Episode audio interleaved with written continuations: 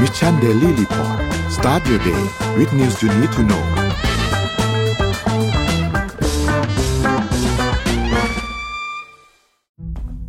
ครั้งแรกกับงาน Mission to the Moon Forum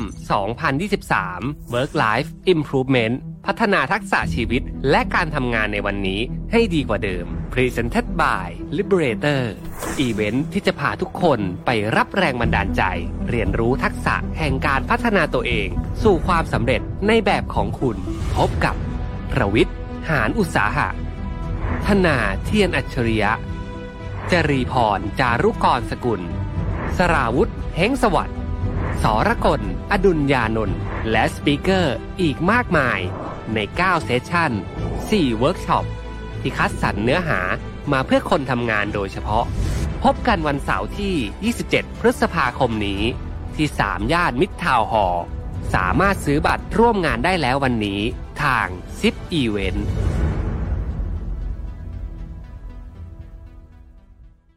สวัสดีครับยินดีต้อนรับเข้าสู่ Mission Daily Report ประจำวันที่ 19 เมษายน 2566 นะครับ วันนี้คุณอยู่พวกเราสองคนอีกครั้งหนึ่งตอน7โมงถึง8โมงเช้าสวัสดีพี่อ้อมครับ สวัสดีค่ะครับก็สวัสดีท่านผู้ฟังทุกๆท่านด้วยนะครับ ก็สวัสดีวันพุธนะครับ เข้ากลางสัปดาห์กันแล้วนะครับ เมื่อวานนี้ทำงานวันแรกเป็นยังไงกันบ้างนะครับ เดี๋ยววันนี้มีหลายเรื่องที่ต้องไปอัปเดตกันต่อนะครับ แล้วก็จะมาพูดคุยกันถึงเรื่องโพลเลือกตั้ง แล้วก็เรื่องการตรวจสอบสิทธิ์เลือกตั้งต่างๆด้วยนะครับ เพราะว่ามีอัปเดตเพิ่มเติมเข้ามานะครับ เดี๋ยวเราพาไปดูตัวเลขก่อนครับ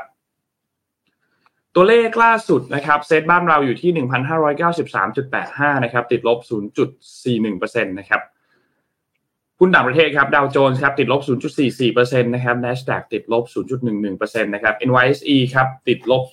0.15%นะครับฟุตซี่100 ครับติดบวก 0.36%แล้วก็ห่างเสียงติดลบ 0.63 ครับ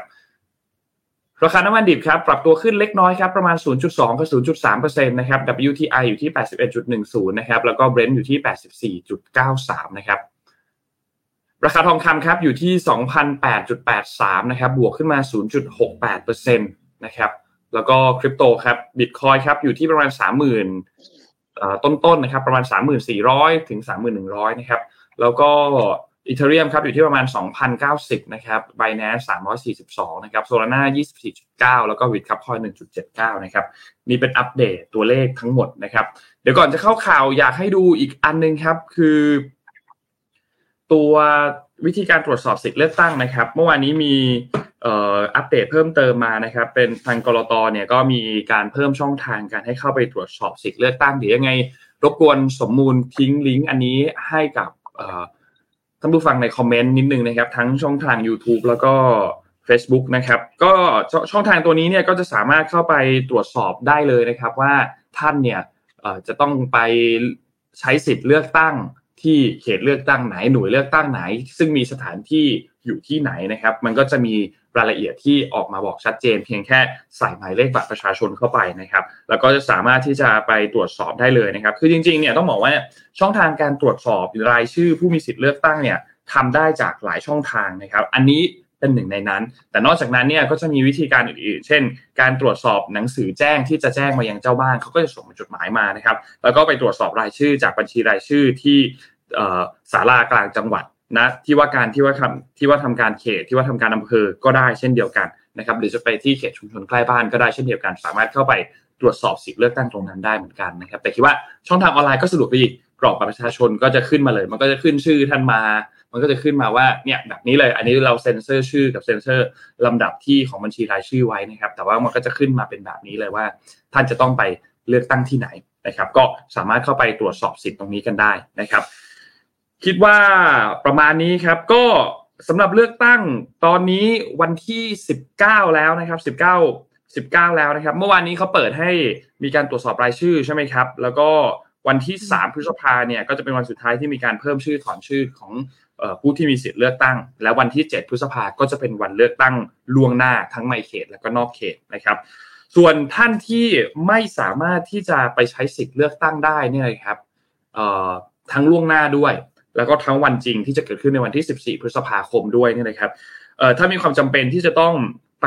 แจ้งใช้สิทธิ์ แจ้งว่าไม่สามารถที่จะไปใช้สิทธิ์เลือกตั้งได้นะครับ สามารถเข้าไปแจ้งได้ที่เขตของท่านเนี่ยนะครับ ในช่วงวันที่ 7 ถึงวันที่ 13 พฤษภาและวันที่ 15 ถึงวันที่ 21 พฤษภาคมพูดง่ายๆก็คือ ก่อนถึงวันเลือกตั้งจริง 7 วัน และหลังวันเลือกตั้งจริง 7 วัน สามารถเข้าไปแจ้งได้นะครับ เพื่อที่จะได้ไม่เสียสิทธิ์ทางการเมืองของท่าน ถ้าหากว่าท่านไม่สามารถที่จะไปเลือกตั้งได้ นะครับเพราะฉะนั้นใครที่ไปเลือกตั้งไม่ได้ ไปแจ้งไว้ให้เรียบร้อยนะครับไม่ว่าจะก่อนหรือหลังก็ตามนะครับโอเค ไป Morning Talk กันครับพี่อ้อมได้ค่ะ Morning Talk ของเราวันนี้น่าจะเป็นประเด็นที่เราเห็นกันในฟีด Facebook เยอะมากในเรื่องของค่าไฟนะก็เลยอยากจะให้ทุกคนเนี่ยลองแชร์ดูว่าค่าไฟแพงขึ้นหรือเปล่า คือถ้าเราทำบัญชีรายรับรายจ่าย เราจะรู้ว่าเดือนที่แล้ว ในปีที่แล้ว ในปีนี้เนี่ยมันต่างกันยังไงนะคะ ค่าไฟแพงขึ้นหรือเปล่า แล้วก็เดือนนี้เนี่ยจ่ายค่าไฟกันไปกี่บาท อ่านะคะจะมาดูกันว่าโหดจริงหนาวที่บ้านนนท์หนาวอะไรไม่สู้จ่ายค่าไฟ หนาวคุณๆรู้ของที่บ้านของที่บ้านนนท์ก็ขึ้นมาแบบ ขึ้นมาเยอะมากอะขึ้นมาเกือบเกือบแบบสี่ห้าพันบาทอะไรเงี้ย ขึ้นมาเยอะมากจากเดิมขึ้นมาเยอะากจากเดิมจากเดิมจากเดิมจากเดือนที่แล้วขึ้นมาประมาณสี่พันบาทอะไรอย่างเงี้ย ขึ้นเยอะมาก ตกใจเลยอะเห็นเห็นค่าไฟแล้วแบบตกใจเลยอะแต่ว่าบ้านนนท์อยู่กันหลายคนนะครับ ต้องบอกว่าบ้านอยู่กันหลายคนอ่าแต่ว่าขึ้นมาสี่พันกว่าบาทนี่ก็ โหก็ก็ก็ก็โหดเหมือนกันคอมเมนต์กันเข้ามาครับจริงๆในเดี๋ยวห้องไว้เราลงดีเทลกันเออจริง ๆ ในห้องไลน์ Open Chat เนี่ย คุยประเด็นเรื่องค่าไฟของ Open Chat ของ Mission to the Moon นะคะ คุยประเด็นเรื่องค่าไฟกันหนักมาก เข้าไปนี่อืมเหมือนแบบมีผู้มีรีพอร์เตอร์หลายคนอืม ก็เลยอะเนี่ยเรามาแชร์กันหน่อยสิว่าเราจะโดนคนเดียวหรือเปล่า มีคนอื่นโดนแบบเราไหมอะครับโอเค มาข่าวแรกก่อนแล้วกันนะคะ ข่าวนี้เนี่ยเป็นข่าวที่เคยเอามาเล่าแล้ว แต่ว่าจะมาเล่าละเอียดอีกนึงนะคะเกี่ยวกับเรื่องของ Apple นะคะ ได้เปิดตัวบัญชีเงินฝากออมทรัพย์ อัตราดอกเบี้ยอยู่ที่ 4.15เปอร์เซ็นค่ะ ก่อนหน้านี้นะคะ คือบริษัทเนี่ยได้กล่าวการแถลงข่าวว่าเอ่อ ได้มี Apple Card ขึ้นมา Apple เนี่ยได้มีตัว Product ที่เป็น Apple Card ขึ้นมานะคะ เป็นเงินสดรายวันนะคะ ที่ได้รับผ่าน Apple Card นะจะถูกฝากเข้าบัญชีออมทรัพย์โดยอัตโนมัตินะคะ หรือที่เรียกว่า Daily Cash นะคะ ก็คือโปรแกรม ที่ Apple Card เนี่ยจะมอบเงินคืนสูงสุด 3%สำหรับการซื้อสินค้านะคะ แล้วก็ผู้ใช้เนี่ยสามารถเปลี่ยนตำแหน่งที่ฝากเงินสดรายวันได้ทุกเมื่อและยังสามารถเพิ่มเงินจากบัญชีธนาคารของตัวเองเพื่อสร้างรายได้ได้อีกด้วยนะคะคำถามก็คือ Apple เนี่ยจะเปิดตัวบัญชีออมทรัพย์ผ่านธนาคารใด จริงๆ แล้วเนี่ยอยู่ดีๆเราสมมติว่าเราไปทำบริษัทขึ้นมาแล้วก็ ถ้าบริษัทเราอยู่ดีทำแบงค์ขึ้นมาเนี่ยมันต้องมีแหล่งเงินทุนหรือว่าธนาคารรองรับนะไม่ใช่ว่าอยู่ดีไปจะเปิดบริษัทขึ้นมาแล้วจะทำตัวแบงค์เองขึ้นมาไม่ได้นะคะเขาก็เลยไปโคกับ Goldman Sachs ค่ะ Goldman Sachs เนี่ยน่าจะเป็นที่รู้จักเลยก็คือเป็นหนึ่งในกลุ่มธนาคารที่มีมีการลงทุนนะคะ แล้วกลุ่มหลักทรัพย์ที่ใหญ่ที่สุดอันดับต้นๆของโลกนะคะคราวนี้เนี่ยเอเรามาเปรียบเทียบแล้วกันว่าค่า API API เนี่ยคือ annual percentage yield นะคะ คือค่าเฉลี่ยของประเทศในบัญชีออมทรัพย์เนี่ยอยู่ที่เท่าไหร่ตัดเรื่องของประเทศไทยนะไปต่างประเทศก่อนนะคะค่า API เนี่ยเฉลี่ยของประเทศในบัญชีออมทรัพย์เนี่ยอยู่ที่ 0.35%นะคะตามข้อมูลของ Federal Deposit Insurance Corporation นะคะดังนั้นเนี่ย API ของ Apple เนี่ยที่ 4.15%ถือว่าสูงไหม สูงมากเลยนะ เมื่อเทียบกับค่าเฉลี่ย API ของประเทศเขานะคะ แล้วก็บัญชีออมทรัพย์เนี่ย ก็รู้สึกว่า Apple เนี่ยก็น่าจะเยอะเมื่อเทียบกับธนาคารอื่น ๆ นะคะ คราวนี้เราก็มาดูธนาคารอื่นกันบ้างว่าเขาจะให้เท่าไหร่นะคะ อย่าง CIT Bank นะคะ หรือว่า CIT Bank National Association นะเสนอ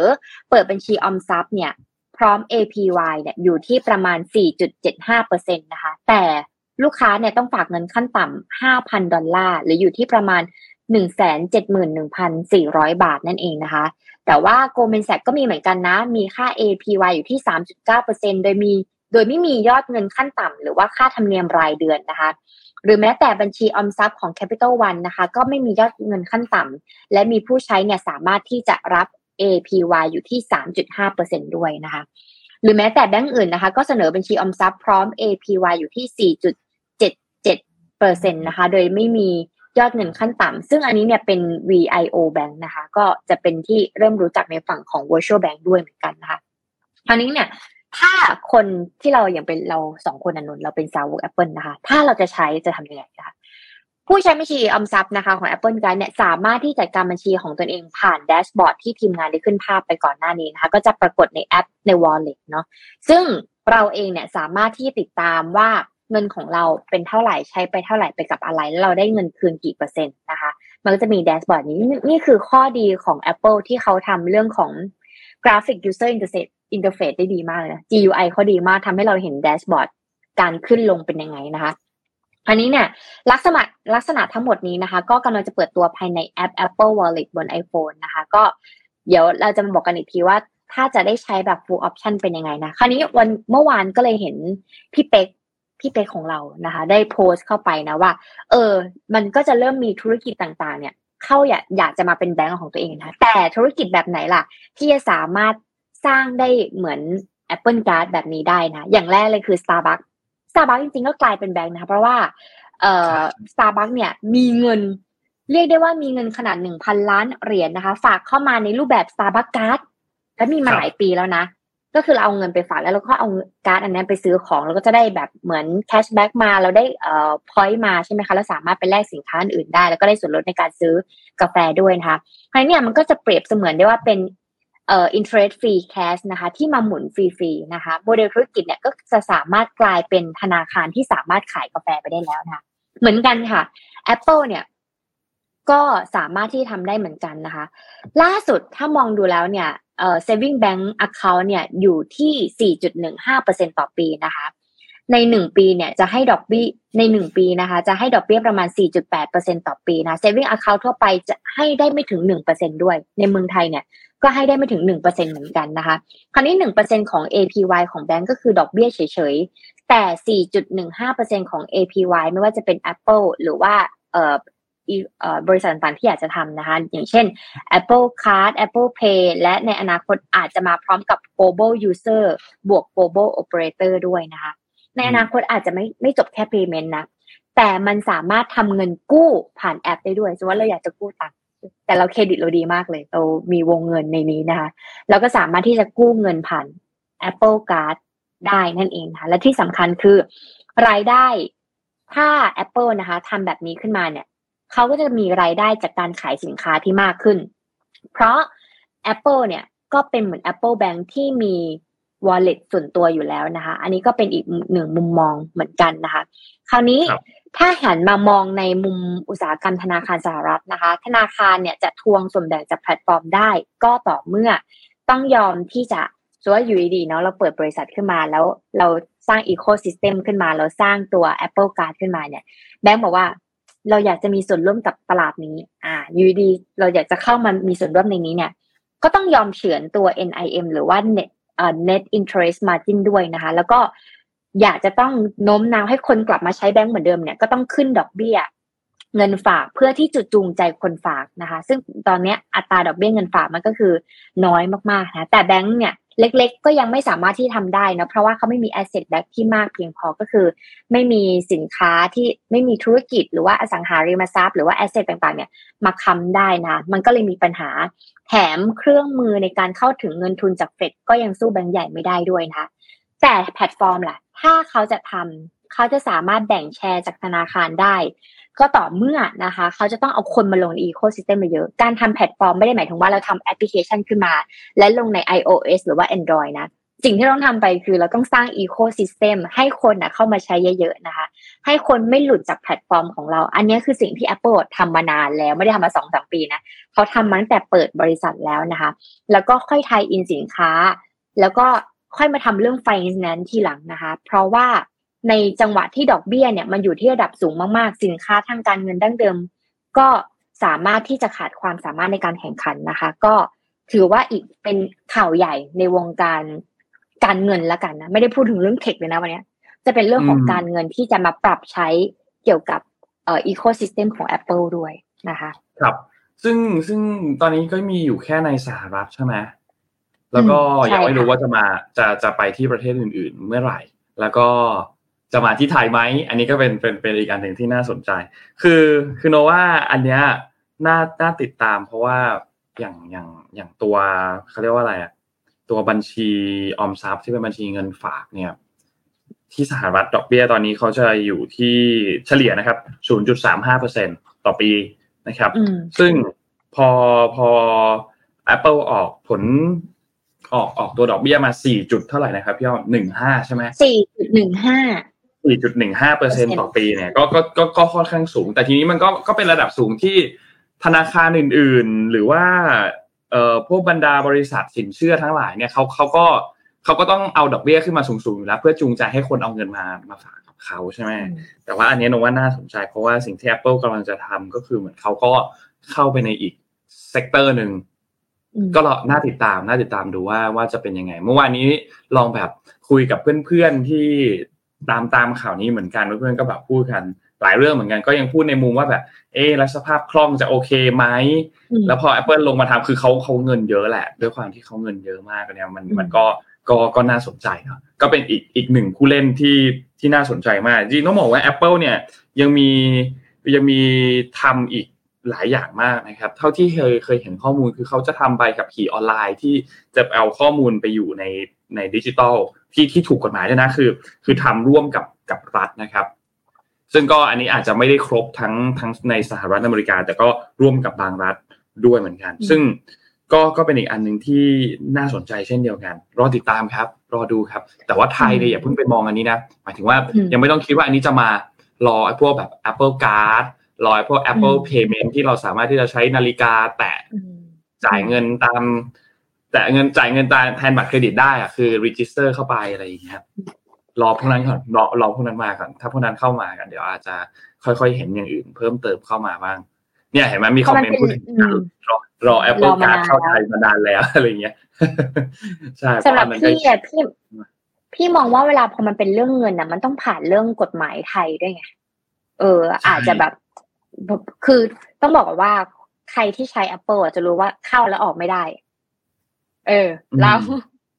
เมื่อเข้าแล้วมันจะออกไม่ได้มันจะถลำลงไปเรื่อยๆดังนั้นเนี่ยเมื่อไหร่ก็ตามที่เราได้ใช้ตัวฟังก์ชันเหล่านี้เราก็อาจจะไม่ออกเลยก็ได้นะ แล้วเขาให้ยูที่ดีด้วย เออ พอมันมีเรื่องของเรื่องเงินเนี่ยกฎหมายแต่ละประเทศก็อาจจะต้อง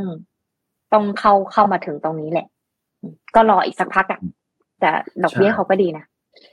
น้าหน้าตามครับหน้าตามครับ ว่าว่าจะยังไง ว่าจะยังไงได้บ้างคือเขาก็ทำดีนะ คือคือพูดถึงพูดถึงตัวตัว Apple อะ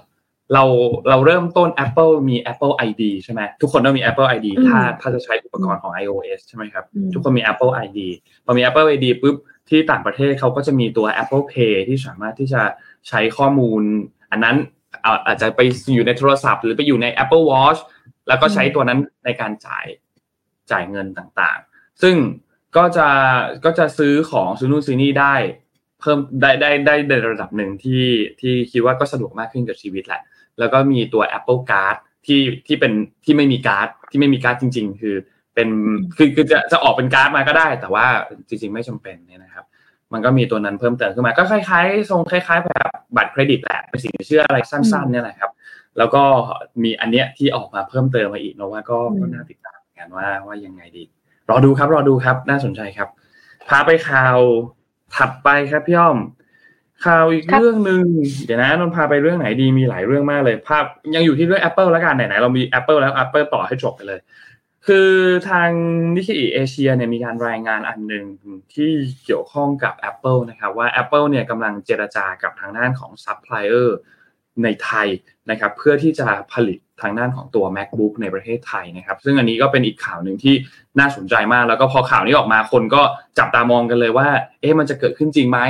ที่ Apple เนี่ยจะมีการย้ายฐานการผลิตตัว MacBook เนี่ยมาที่ไทย ซึ่งก็ถ้ามาจริงๆ ก็นับว่าเป็นจุดเริ่มต้นที่ที่น่าสนใจสำหรับ Apple นะครับคือต้องบอกว่าข่าวนี้เนี่ยมาตั้งแต่ช่วงสงกรานต์ครับประมาณวันที่ 13 เมษาที่ผ่านมานะครับก็รายงานว่าเรื่องนี้เนี่ยยังอยู่ในช่วงของการเจรจาอยู่ เพราะว่าทาง Apple เองเนี่ยเขาต้องการที่จะขยายฐานการผลิตนอกประเทศจีน เนื่องจากว่าตอนนี้มีสถานการณ์ภูมิรัฐศาสตร์ต่างๆเนี่ยมันมีความไม่แน่นอนค่อนข้างเยอะนะครับซึ่งประเทศในแถบภูมิภาคตะวันเอเชียตะวันออกเฉียงใต้เนี่ยก็มีบทบาทที่สำคัญมากๆ ที่จะเป็นฐานการผลิตนอกประเทศจีนนะครับไทยเอง ก็เป็นหนึ่งในนั้น Apple เนี่ยมีรายงานว่ามีการเข้าไปพูดคุยกับทางซัพพลายเออร์มากถึงประมาณ 3 รายนะครับ ซึ่งก็เป็นผู้ผลิตให้กับลูกค้ารายอื่น ที่เดิมทีไม่ได้ผลิตให้กับ Apple อยู่แล้วนะครับ เพราะฉะนั้นก็ก็เลยมีความเป็นไปได้เหมือนกันว่าจะจะมีการเจรจามากน้อยแค่ไหนนะครับ เพราะต้องบอกว่าทางนิเคอิเอเชียเนี่ยก็มีการรายงานว่า Apple เนี่ยก็ก็ต้องการที่จะให้สร้างโรงงานผลิต ในอย่างอย่างที่เวียดนามเนี่ยนะครับเพราะว่าซัพพลายเออร์หลายเจ้าของ Apple เองก็ใช้เวียดนามเป็นฐานการผลิต เนื่องจากว่าเอ่อก่อนหน้านี้เนี่ยพวกการประกอบต่างๆเนี่ยส่วนใหญ่จะเริ่มต้นที่เวียดนามก่อน แต่เขาก็มองว่าไทยเองเนี่ยก็เป็นอีกหนึ่งหนึ่ง area ที่มีขนาดใหญ่เพียงพอในการที่จะสร้างฐานการผลิตให้กับ Apple เช่นเดียวกันนะครับแล้วก็การขนส่งต่างๆ นู่นนี่ต่างๆ ใช้เวลาค่อนข้างสั้นประมาณ 2-3 วันนะครับ เพราะฉะนั้นก็เป็นอีกข่าวหนึ่งที่ น่าสนใจสำหรับเรื่องนี้ครับ เพราะว่าการย้ายฐานการผลิตมาเนี่ยนะครับ ก็ต้องบอกว่าอย่างที่เวียดนามเนี่ย Apple เขาเริ่มต้นไปแล้วนะครับ คือเขาเริ่มย้ายฐานการผลิตบางส่วน ไม่ว่าจะเป็นพวก AirPods Apple Watch iPad MacBook เนี่ยในช่วงไม่ไม่ปีที่ผ่านมาเนี่ยเขาก็เริ่มมีย้ายไปที่เวียดนามไปแล้วบ้างเหมือนกันนะครับ เพราะฉะนั้นก็ถ้าในมุมมองของบริษัทใหญ่ ๆ แบบนี้เนี่ยก็อาจจะมองได้ว่าเขาก็มองเริ่มมองหาพื้นที่ใหม่ๆละ แล้วก็อาเซียนเองก็เป็นอีกหนึ่งโอกาสที่สำคัญมากๆ ถ้ามองออกไปนอกจากที่จีนนะครับ เพราะฉะนั้นก็รอติดตามดูครับ หวังว่าจะมีโอกาสอะไรบางอย่างที่เข้ามาถึงประเทศไทยได้นะครับ คือต้องบอกว่าก่อนหน้านี้เนี่ยตามที่แหล่งข่าวในนิเคอีรายงานเนี่ยนะครับ ในช่วงที่ผ่านมาปีหนึ่งเนี่ยนะครับ Apple Watch เนี่ยมีมีการผลิต จำนวนหนึ่งเหมือนกัน ซึ่งเขาค่อนข้างเยอะเนี่ยนะครับในประเทศไทยโดยที่ซัพพลายเออร์เนี่ยเขาก็เลยมองหาความเป็นไปได้ว่าเออถ้าเป็น macbook ล่ะ พวกทั้งการผลิตการประกอบชิ้นส่วนต่างๆ เนี่ยมันจะเป็นไปได้ไหมนะครับก็รอติดตามดูครับพี่อ้อมนะว่าเรื่องนี้น่าสนใจครับสำหรับเรื่องของ Apple ทั้งสองเรื่องเลยเนาะทั้งเรื่องเรื่องเปิดบัญชีด้วยทั้งเรื่องของตัวการย้ายฐานการผลิตที่ไทยอาจจะเป็นอีกหนึ่งโอกาสนะครับ พาไปเรื่องถัดไปต่อเลยแล้วกันพี่อ้อมหลาย ๆ ข่าวเมื่อกี้มันค่อนข้างค่อน สั้นนะครับ ก็เลยอยากจะพาไปถัดไปต่อเลยนะครับต้องพาไปที่ญี่ปุ่นครับ ญี่ปุ่นมีข่าวหนึ่งน่าสนใจมากจริงๆข่าวนี้ก็ตั้งแต่ช่วงสงกรานแล้วเช่นเดียวกันนะครับ แต่ว่าหยิบยกมาเล่าให้ฟังกันอีกทีหนึ่งนะครับ คือรัฐบาลญี่ปุ่นเมื่อวันที่ 14 เมษายนที่ผ่านมาคือวันศุกร์ที่แล้วเนี่ยนะครับเพิ่งมีการอนุมัติแผนสร้างคาสิโนแห่งแรกที่จะสร้างในเมืองโอซาก้าอันนี้น่าสนใจมากครับ เพราะว่าตัวตัวคาสิโนแห่งนี้เนี่ย จะเป็นส่วนหนึ่งของตัวรีสอร์ทที่มีมูลค่าค่อนข้างเยอะคือ 1.35 หมื่นล้านดอลลาร์สหรัฐนะครับ แล้วก็จะเปิดให้บริการเนี่ยในปี 2029 นะครับ ซึ่งแน่นอนว่าหลักๆเลยคือก็จะดึงดูดการใช้จ่ายของนักท่องเที่ยวดาวชาวต่างชาติรวมถึงนักท่องเที่ยวในประเทศด้วยนะครับ คือต้องบอกว่ารีสอร์ทตรงนี้เนี่ยจะตั้งอยู่บนเกาะยูเมชิมะที่เป็นเกาะเทียมนะครับ แล้วก็ เกาะตัวนี้เนี่ยเดิมทีเนี่ยก็มีการจัดงานหลาย ๆ อย่าง แล้วก็ในปี 2025 เนี่ยจะมีการจัดงาน World Expo ด้วยนะครับ แล้วก็มีทั้งโรงแรม มีศูนย์การประชุม มีห้างสรรพสินค้า มีพิพิธภัณฑ์ มีท่าเรือ แล้วก็มีพื้นที่จอดเฮลิคอปเตอร์ด้วยนะครับ ซึ่งต้องบอกว่าอันนี้เป็น movement อันหนึ่งที่น่าสนใจมาก ๆสำหรับญี่ปุ่น อย่างที่พูดไปเริ่มต้นเมื่อกี้ว่า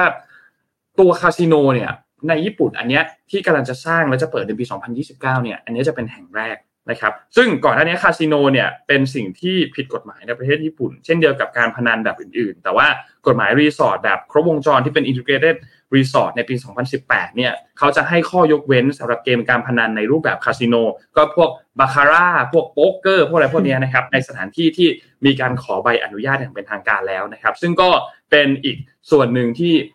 รัฐบาลเองก็มองว่าเออ ไอการที่เขาทำคาสิโนหรือทำให้มีสถานที่ที่มีการพนันแต่ว่าเอาขึ้นมาบนดินคือถ้ามันถูกกฎหมายเนี่ยก็จะสามารถที่จะดึงดูดนักท่องเที่ยวได้ด้วยนะครับ ซึ่งเอ่อต้องบอกว่าตัวตัว sector เนี้ย sector ที่เป็นคาสิโนเนี่ยนะครับ ญี่ปุ่นเนี่ยนะครับ มีประชากรที่ร่ำรวยเนี่ยไม่ไม่ไม่ไม่น้อยเหมือนกันนะครับ ค่อนข้างเยอะนะครับ แล้วก็ต้องบอกว่าในเอเชียเองก็เดินทางไปคนก็เดินทางไปท่องเที่ยวญี่ปุ่นกันค่อนข้างเยอะเหมือนกันนะครับ แต่ว่าประชาชนเนี่ยเขาก็เลยมีการทำตัวโพลสำรวจว่าถ้าหากว่ามีการทำคาสิโนมินูมินี่เนี่คนก็กังวลเหมือนกันว่าอาจจะมีปัญหาเรื่องของการติดการพนันปัญหาเรื่องของการอาชญากรรมตามมาหรือเปล่านะครับก็เลยเป็นเป็นเป็นการเป็นจุดที่ยังคงตั้งคำถามกันอยู่นะครับ ซึ่งทางด้านของ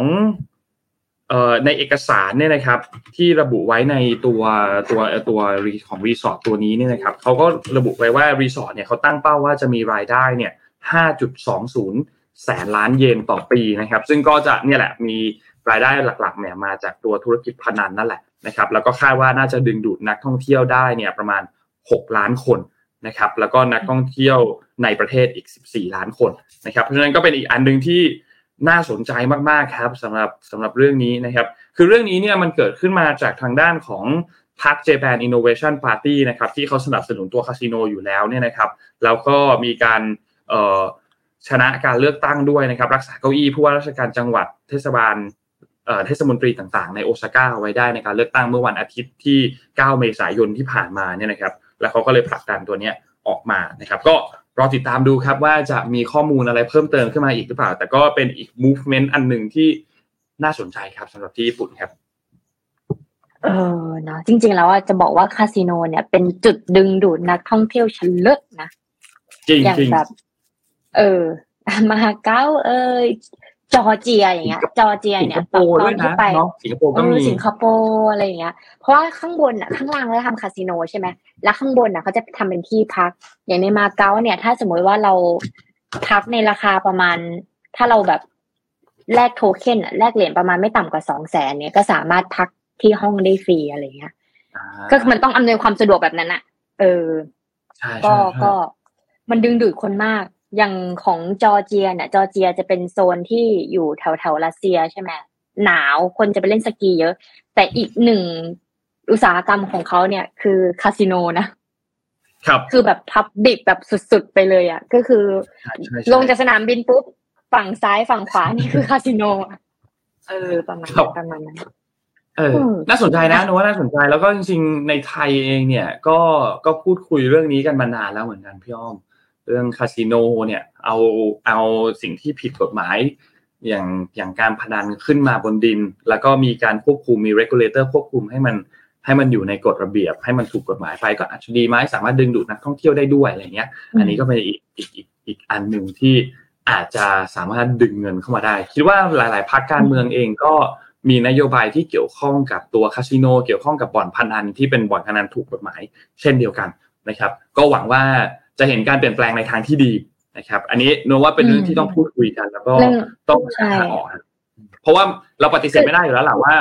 การพนันในประเทศเรามีนะครับ ไม่ใช่ไม่มีมีเยอะด้วย มีมีเยอะมากๆด้วยต่อให้ไม่ทำแต่ว่คาสิโนก็มีอยู่ดี จริงครับก็ใช่ครับทำให้มันพาะฉะเป็นก็จริงเป็นจังไปเลยให้มันถูกกฎหมายอะพูดง่ายๆเนาะเออครับเออพี่อ้อมพาไปต่อเลยครับนจะด้ข้ามาเยอะๆพี่อยากจะพาไปข่าวของ ChatGPT อ้อ ค่ะ ChatGPT แหละ แต่มันไม่ใช่ Chat ชื่อ ChatGPT เพราะเดี๋ยววันนี้นนท์จะมีข่าว ChatGPT ด้วยใช่ไหมอ่าใช่ครับ จะมาอธิบายเรื่อง AI ก่อน ก่อนหน้านี้เนี่ย เอ่อเราจะมี AI ให้จินตนาการเมื่อประมาณห้าปีที่แล้ว คนมาพูดเรื่อง AI อะน้อยในเมืองไทยเขาจะมี AI อยู่สามกลุ่มด้วยกัน กลุ่มแรกคือ neural AI neural AI เนี่ยคือ AI ที่เราป้อนข้อมูลไปเรื่อยๆ แต่เขาพูดอะไรกับเราไม่ได้ แล้วก็ป้อนข้อมูลไป ต่อให้เขาพูดกับเราได้เขาจะพูดแค่เรื่องเดียว เช่น ถ้าเราป้อนข้อมูลหรือเราเทรนหุ่นยนต์ในการทำความสะอาดจินตนาการ หุ่นยนต์เนี่ยก็จะทำแต่ความสะอาดพื้นอย่างเดียวทำอย่างอื่นไม่ได้เลยนะคะพอ generation ที่สองเนี่ยมันเป็นเอ่อ general AI general AI สามารถที่เราจะพิมพ์กลับไปแล้วเขาก็ตอบกลับมาในเรื่องใดเรื่องหนึ่งได้อ่าหรืออาจจะหลายเรื่องนะคะ และอันสุดท้ายคือ super AI super AI เนี่ยให้จินตนาการเลยว่าเขาเป็นเหมือนมนุษย์เลยแบบร้อยเปอร์เซ็นต์ คิดตัดสินใจลงมือทำได้ ตอนห้าปีที่แล้วอะมีคนถามเหมือนกันว่า super AI เนี่ย มันจะอีกกี่ปีถึงจะมา เอาง่ายเหมือนหนังเรื่องไอโรบอทอย่างเงี้ยเออมันจะอีกกี่ปีก็จะมา บางคนก็บอกโอ้ยอีกตั้งสี่สิบห้าสิบปีนะคะ ให้ทายว่าตอนเนี้ยเราอยู่ในช่วงไหน ระหว่าง neural AI general AI กับ super AI หนึ่งสองสามตรงว่าตรงกลางไหมคเฉรับลย ใช่ ตอนนี้เราอยู่ตรงกลางแล้วนะคะ เร็วมากแค่ไม่กี่ปีนะคะ General AI นะคะ ก็คือณตอนนี้นะคะ ไม่ใช่แค่มี Chat GPT ที่มานะ แต่มันมีสายอื่นที่เอา Chat GPT เนี่ยไปทำธุรกิจต่อนะคะ ก็จะมีทั้ง Auto GPT Agent GPT และ Baby AGI นะคะ เดี๋ยวจะมาดูว่าว่าสามอย่างนี้มันต่างกันยังไงเอาแบบเร็วๆนะคะ แล้วก็เมื่อเช้าเนี่ยอ้อมก็ลองใช้ก็เลยถือว่าดีมากนะคะ ถ้าเปรียบเทียบ ChatGPT คือใคร อย่างที่เราได้อ่านกันบ่อยๆแล้ว ChatGPT ให้จินตนาการว่าเป็นพนักงานแต่ละตำแหน่งนะ เช่นเขาอาจจะเป็นตำแหน่ง developer อาจจะเป็นตำแหน่ง designer อาจจะเป็นตำแหน่ง product owner อาจจะเป็นฝั่ง analysis อาจจะเป็นฝั่ง marketing ที่วิเคราะห์และเจาะลึก ซึ่งก็ยังต้องใช้ prompt engineer ในการป้อนข้อมูลพี่เลี้ยงเข้าไปเรื่อยๆนะคะ แต่คราวนี้เนี่ยสิ่งที่เปลี่ยนไปก็คือเวลาเราอยากจะได้อะไรสักหนึ่งอย่าง จากเดิมเนี่ยเราต้องคอยคิดวิเคราะห์ว่าเราจะต้องหาข้อมูลอะไรบ้างแล้วไปถาม Chat GPT ใช่ไหม แต่ในแต่ละเรื่องแล้วเราต้องมาประมวลผลว่ามันเป็นยังไง อ่า เรื่องนี้สมมติว่าเราคุยเรื่องออกแบบสินค้าและบริการเนี่ย เราต้องเอาทั้งออกแบบ เราต้องคุยกับ ChatGPT ออกแบบสินค้าก้อนหนึ่งยาวๆ แล้วก็ออกแบบบริการก้อนหนึ่งยาวๆ แล้วค่อยมารวมกันอีกทีหนึ่งใช่ไหมคะแต่ตอนเนี้ยมันดีขึ้นตรงที่ในพอเราใช้ Auto GPT เนี่ย มันเหมือนเราสั่ง CEO คนหนึ่งอะครับนนท์ครับ และ Auto GPT อันนี้เนี่ย ก็จะไปคุยกับ Chat GPT เองหมดเลย ว่ามันควรจะเป็นแบบนี้ แล้วก็เอาข้อสรุปออกมาให้เรานะคะ อยากได้อะไรคุยกับซีอจบ แล้วซีอเนี่ยจะไปสั่งลูกน้องต่อเองว่า แต่ละคนต้องไปหาข้อมูลอะไรยังไงบ้างแล้วสรุปมาให้เราชีวิตเนี่ยมันจะสบายขึ้นคล้ายกับเหมือนเรามีจาวิสที่ยังไม่พูดอะแต่เป็นข้อความหาเราเองนะคะ คราวนี้พอมันมีคนที่เริ่มคิดมาว่า เฮ้ยAuto GPT เนี่ย มันสำคัญนะ ก็เลยเริ่มที่จะเอา เปิดธุรกิจหลาย ๆ เจ้าช่วงนี้ไม่กี่วันมานี้ค่ะ เริ่มมีหลาย ๆ บริษัทอะเริ่มเปิดธุรกิจนะคะ ที่เป็นออโต้ GPT ขึ้นมานะคะในเวลาไม่กี่วันนี้เนี่ยจนเราอาจจะงงว่าเอ๊ะไอออโต้ GPT นั้นเป็นอะไรมันเป็นยังไงนะคะ มันก็เป็นอารมณ์เดียวคล้าย ๆ กับตอนที่ Chat GPT เปิดตัว plug-in ให้แอปเนี่ยมาต่อให้ให้เราต่อในแอปนะคะ แล้วก็แต่ละคนเนี่ยจะพยายามที่ทำออโต้ GPT เองนะคะบางบริษัทลองเช็คดีๆนะเดี๋ยวมันจะเริ่มมีเกิดขึ้นบางบริษัทเนี่ยก็จะให้ใช้ฟรีบ้างฟรีเมียมนะหรือบางบริษัทก็คือ ฟรีเมียมใช้ฟรีครั้งแรกแล้วก็เก็บตังค์ครั้งหลังนะคะ แล้วก็ตัวอย่างอ้อมนั่งพิมพ์ไปเมื่อเช้านะสมมติว่าตัวอย่างเนี่ย อ้อมพิมพ์ไปว่า เนี่ย ถ้าเราเนี่ยอยากจะทำเงินให้ได้ฝั่งซ้ายเนี่ยเราก็จะเขียนว่าถ้าเราอยากจะทำเงินในวันหนึ่งให้ได้เยอะๆเนี่ย ในกรุงเทพเราต้องทำอะไรบ้าง มันก็จะขึ้นคำว่า thinking ฉันคิดก่อนนะแล้วมันก็จะพิมพ์มาสามก้อนหลักๆ ที่คุณอะควรจะต้อง task เนี่ยคือสิ่งที่คุณจะต้องทำ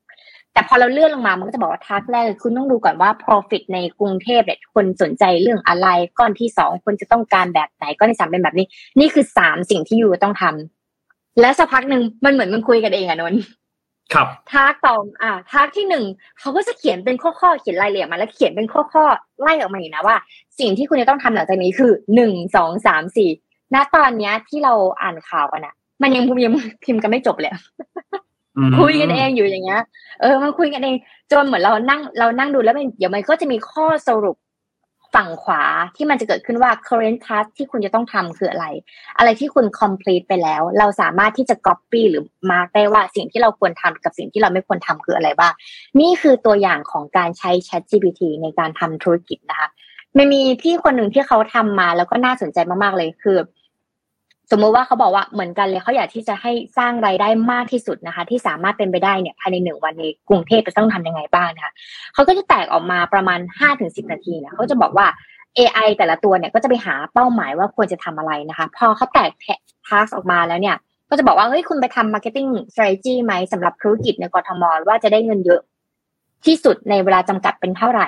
ข้อที่สองคือไปหามาว่าจะได้กำไรมากที่สุดจากอะไร จะเทรดหรือเปล่าหรือจะให้บริการหรือเปล่า อย่างของอ้อมเนี่ยจะลงทุนในคอนโดหรือเปล่าอย่างเงี้ย เออ แต่ละรอบมันก็จะไม่เหมือนกันนะ อันที่สามคือเรามาทำรีเสิร์ชดูซิว่าค่าแรงต้นทุนต่างๆ คอสต่างๆ เนี่ยมาด้วยจากอะไรและต้องใช้เงินเท่าไหร่นะคะเสร็จปุ๊บเหมือนเนี่ยก็เนี้ยสามคนเนี้ยเป็นซีอสั่งไปสิ่งที่เขา thinking เนี่ย thinking ขึ้นมา ตัว AI ลูกน้องเนี่ยก็จะบอกว่าก็ไปหาคำตอบไอ้ตัว strategy เนี่ยมันต้อง utilize social media Facebook IG Twitter เป็นยังไงเพื่อให้เข้าถึงลูกค้ามากที่สุด ต้องยิงแอดต้องทำ SEO ต้องไปหา partnership หรือว่าต้องทำ local business อะไรบ้างกับ influencer เออ CEO เนี่ยพอได้ปุ๊บก็จะเอาข้อมูลที่น้องหามาสรุปให้ว่าเฮ้ยจริง ๆ แล้วตัวอย่างในชีวิตจริงอะมันทำได้หรือเปล่า สิ่งที่คุณพิมพ์มาเนี่ย มันเหมือนเขาเถียงกันเองสิ่งที่คุณพิมพ์มามันทำได้จริงไหมเออมันเกิดขึ้นมานานเท่าไหร่แล้วอะไรเงี้ย ที่คุณพูดมันอะมันจะทำได้เงินมันทำได้เงินจริงๆเหรออะลอง แล้วถ้ามันเป็นธุรกิจอื่นล่ะถ้าเป็นร้านอาหารจะต้องยิง ad กี่เปอร์เซ็นต์ถ้าเป็นร้านเบเกอรี่เนี่ยจะต้องทำโปรโมชั่นผ่านโซเชียลมีเดียอะไรบ้าง ถ้าเป็นร้านเสื้อผ้าเนี่ยเราจะหา partner กับ influencer celebrity โปรโมทสินค้ายังไงได้บ้างเฮ้ยเขาคุยกันอย่างนี้เลยค่ะเออจริงๆอันนี้ใช้ฟรีนะ สามารถเข้าไปใช้ได้อย่าส่งลิงก์ให้นะคะเสร็จปุ๊บ AI ลูกน้องก็จะตอบตอบกลับมาว่าอะโอเค งั้นเราก็ไป research มาให้ดูว่าอัดมาจิ้นเนี่ยสูงสุดใช้ประมาณเท่าไหร่ trading ประมาณเท่าไหร่เลยเราจะต้องลงทุนกับกลุ่มพลังงานไหมลงทุนในหุ้นไหมลงทุนในอสังหาริมทรัพย์ไหมลงทุนในภาคการผลิตวัตถุนำเข้าจากต่างประเทศเป็นยังไง มีผู้บริการอื่นอย่างเช่น web design cleaning customer service ไหมหรือว่ามีพวกเซิร์ฟเวอร์ต่างๆ ที่จะต้องลงทุนหรือเปล่า และ CEO ก็เลยสรุปให้เราอีกทีนึงค่ะว่า โอเค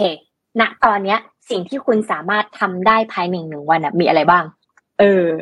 เช่น คุณจะเทรดก็ได้นะ เช่นหุ้นเนี่ยพลังงานที่ราคาต่ำๆในตอนเช้าอะมีอะไรบ้างคร่าวๆด้วยนะเห็นไหมแล้วก็สักพักมันก็จะค่อยขึ้นขึ้น ค่อยขึ้นราคาขายหรือว่าค่อยๆขึ้นราคาที่ได้กำไร คุณใส่บิดคุณใส่ออฟเฟอร์เท่าไหร่บิดเท่าไหร่มันขึ้นมาแบบนี้เลยนะคะ ถ้าการผลิตคุณก็ลองไปซื้อสินค้ามาจากจีนแล้วก็สั่งผลิตใน สั่งขายในกทมคุณก็จะได้ต้นทุนที่ดีขึ้นเพื่อจะทำกำไรได้มากขึ้นนะคะ ถ้าคุณทำ web design service นะคะ คุณก็จะได้เงินที่จ้างเนี่ยมันอยู่ที่ skill ของคุณด้วยว่าคุณจะได้ค่าจ้างเท่าไหร่จาก skill ที่คุณสามารถเขียนเว็บได้นะคะ และนี่คือตัวอย่างของ AI ในอนาคต เรียกได้ว่าเขาคุยกันเองแล้วค่ะตอนเนี้ย เรามีหน้าที่ที่จะเลือกว่าเราจะทำหรือไม่ทำอะไร แล้วก็มันก็จะแข็งแรงขึ้นแต่ ตัวนี้เนี่ยเว็บนี้เนี่ย ต้องขึ้นอยู่กับว่า ไอตัวออโต้ GPT เนี่ย เราต้องเลือกด้วยนะว่าเราจะใช้บริษัทไหน เพราะอย่าลืมว่าสิ่งที่เราพิมพ์เข้าไปอะเหมือนเราเป็น prompt engineer ไปในตัวนะสิ่งที่เราพิมพ์เข้าไปอะ AI ก็ต้องคุยกันเองอยู่แล้วอย่างเงี้ยค่ะดังนั้นเนี่ยเว็บไซต์ไหนที่มีทราฟิกคนใช้งานมากที่สุด เว็บไซต์นั้นเนี่ยจะถือว่ามีข้อมูลที่เยอะที่สุดและแม่นยำที่สุด อืมส่วนถ้าเกิดเอามาคำถามเดียวกัน ไปใช้กับอีกเว็บหนึ่งที่คนถามน้อยเอาอาจจะได้ข้อมูล อีกแบบหนึ่งในรูปแบบหนึ่งนั่นเองนะคะ ก็คนก็จะเริ่มกลับมาทำแบบนี้มากขึ้น แล้วตัว Baby AI คืออะไร Baby AI จริงๆแล้วเนี่ยจะเป็นโค้ดง่ายๆ สั้นๆนะคะ แต่สุดท้ายแล้วจะเป็นในเรื่องของการเก็บความจำต่างๆนะคะ เป็นเก็บข้อมูลง่าย ๆ แต่ว่าตัว Auto GPT เนี่ยก็จะเป็นตัวอย่างที่อ้อมแชร์ขึ้นมาอันนี้นะคะ แล้วก็จะมีเริ่มมีตัวแทนของ Agent GPT ที่เริ่มเอาข้อมูลต่างๆ เนี่ยมาทำเป็นผลงานมากขึ้นนะคะ ก็จะได้เห็นวิวัฒนาการว่า เราจะสามารถไปถึงซูเปอร์เอไอได้ภายในกี่ปี แค่ห้าปีอะ มันเป็นเจเนอเรลแล้วอะทุกคน เออน่าสนใจว่าเร็วมากทุกอย่างมันเร็วมาก ซึ่งทุกอย่างมันเร็วมากนำนำไปสู่อีกข่าวหนึ่งที่เหมือนจะเชื่อมกัน แต่ไม่ได้นัดกันมา ก็คือข่าวของอีลอนมัสนะครับอีลอนมัสเนี่ยมีการพูดถึงว่าเขากำลังเตรียมสร้างสิ่งหนึ่งที่มาแข่งกับ Chat GPT ของ Microsoft มันก็คือเขาเขาใช้ชื่อว่า Truth GPT เนี่ยนะครับ ซึ่งก็เป็น AI เหมือนกันเลย ชื่อที่ต้องบอกว่าเขาเนี่ยให้สัมภาษณ์กับทางด้าน Fox News นะครับ ที่ออกอากาศเมื่อวันจันทร์ที่ผ่านมานี่เองนะครับ เมื่อไม่นานมานี่เองนะครับ ว่าไอตัว AI อันเนี้ยที่เขาจะสร้างขึ้นมาใหม่เนี่ยนะครับจะเป็นหนทางสู่ความปลอดภัย แล้วก็จะไม่ทำลายล้างมนุษยชาติ แล้วก็บอกว่า AI เนี่ยมันค่อนข้างที่จะอันตราย ถ้าถ้าถ้าพูดถึงตัว Chat GPT เราก็เห็นแล้วว่ามันก็มันก็คงสร้างได้ทั้งความแบบได้ได้ทั้งประโยชน์ แล้วก็ได้ทั้งความอันตรายด้วย แต่ว่าตัวนี้เนี่ยอีลอนบอกว่าเขาเขาออกแบบมาให้มันไม่ไม่อันตราย ไม่ทำลายล้างมนุษยชาติอะไรเงี้ยเขาก็ใช้คำให้มันเวอร์ๆหน่อยนะแต่ว่าต้องบอกว่าเมื่อเมื่อเดือนที่แล้วเนี่ยเดือนมีนาเนี่ยนะครับอีลอนมัสเนี่ยเขามีการจดตัวทะเบียนบริษัทที่ชื่อว่า X จุด AI Corporation นะครับแล้วก็ไปจบที่เนวาดานะครับตามเอกสารของรัฐก็มีแค่อีลอนมัสเท่านั้นที่เป็นผู้อำนวยการเพียงคนเดียวนะครับ ซึ่งต้องบอกว่าอีลอนมัสเนี่ยเป็นหนึ่งในผู้ลงทุนหลักของ OpenAI ที่เป็นผู้สร้าง ChatGPT นะครับแล้วก็ต้องบอกว่าตอนนี้เนี่ยมีบทบาทสำคัญมาก ๆสำหรับ Microsoft ตอนนี้ในการรีโนเวทตัว เอ่อ search engine ของเขาก็คือ Bing ใช่ไหมครับเพื่อนำมาสู้กับ Google ซึ่งต้องบอกว่าอีลอนอีลอนเนี่ยไม่ได้มีอำนาจไม่ได้มีบทบาทอะไรใน OpenAI นอกจากเป็นเพียงแค่นักลงทุนเป็นผู้ลงทุนเฉยๆนะครับเพราะฉะนั้นต้องติดตามว่าตัว XAI ขอบของตัวเนี้ยแล้วก็ตัว Trust GPT เนี่ยจะมีหน้าตายังไง จะออกมาเป็นรูปแบบไหนใช้งานยังไง แล้วมันจะปลอดภัยแบบที่อีลอนมัสเขาพูดถึงไว้หรือเปล่าเนี่ยนะครับเพราะต้องบอกว่าตอนเนี้ยทวิตเตอร์เนี่ยวุ่นวายมากนะ ทวิตเตอร์วุ่นวายมากๆนะครับ มีทั้งตัวตัวสัญลักษณ์ติ๊กถูกที่มีปัญหา